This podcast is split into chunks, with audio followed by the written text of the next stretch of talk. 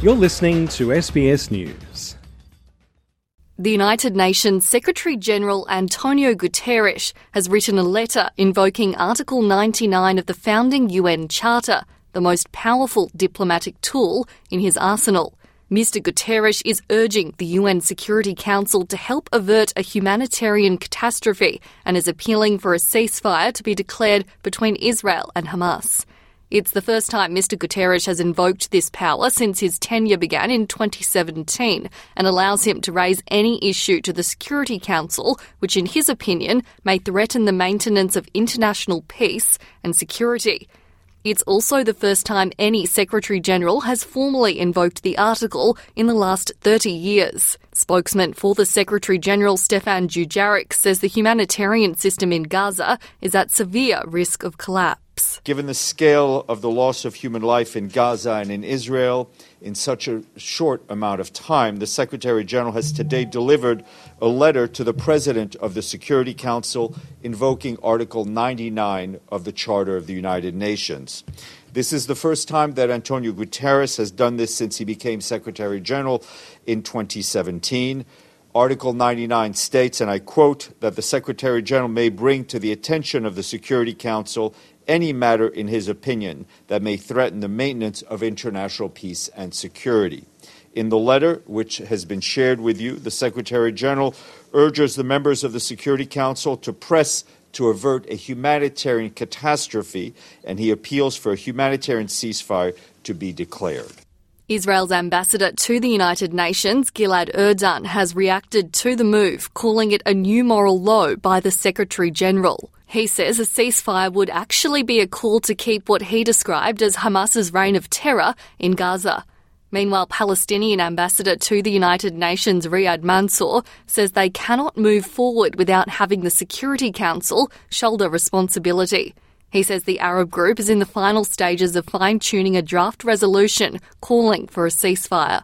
The security advisor of the Vice President of the United States contacted my president this morning, and our president uh, pressed very clearly immediate ceasefire, uh, humanitarian assistance at scale, stopping the, uh, the transfer, the forced transfer, and the United States to play a role to act in order these things to happen.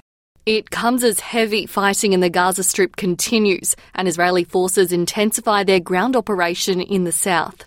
Many Palestinians have been forced to seek refuge as the United Nations warns the number of safe areas is decreasing rapidly. Hamas has reportedly launched its own round of retaliatory attacks, firing rockets towards Beersheba, about 40 kilometres from the Gaza Strip in southern Israel. Israeli Prime Minister Benjamin Netanyahu says Israeli forces are encircling the home of top Hamas leader Yahya Sinwar in Gaza near the Han Yunis refugee camp. Two short updates. Last night I said that our forces can reach anywhere in the Gaza Strip. Now they are encircling Yahya Sinwar's house. So his house is not a fortress and he can escape, but it's only a matter of time before we get him. Secondly, we exert pressure to allow the Red Cross to visit our abductees. Further to that, today I spoke again with the president of the Red Cross and told her to turn to Qatar, which has been proven to have leverage on Hamas, and demand Red Cross visits to our abductors and, of course, the supply of medicine for them. It's unclear whether the Hamas leader or any of his family are inside the home. Israeli officials say they believe many Hamas leaders and fighters are holed up in underground tunnels.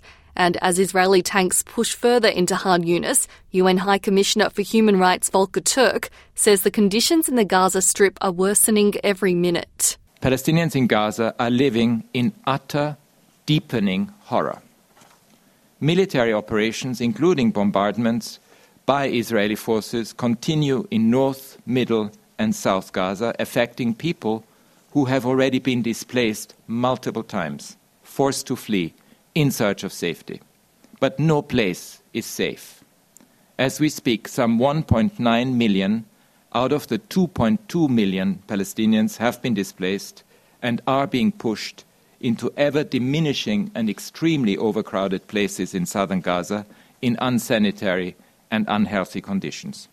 And humanitarian aid is again virtually cut off as fears of widespread disease and hunger spread.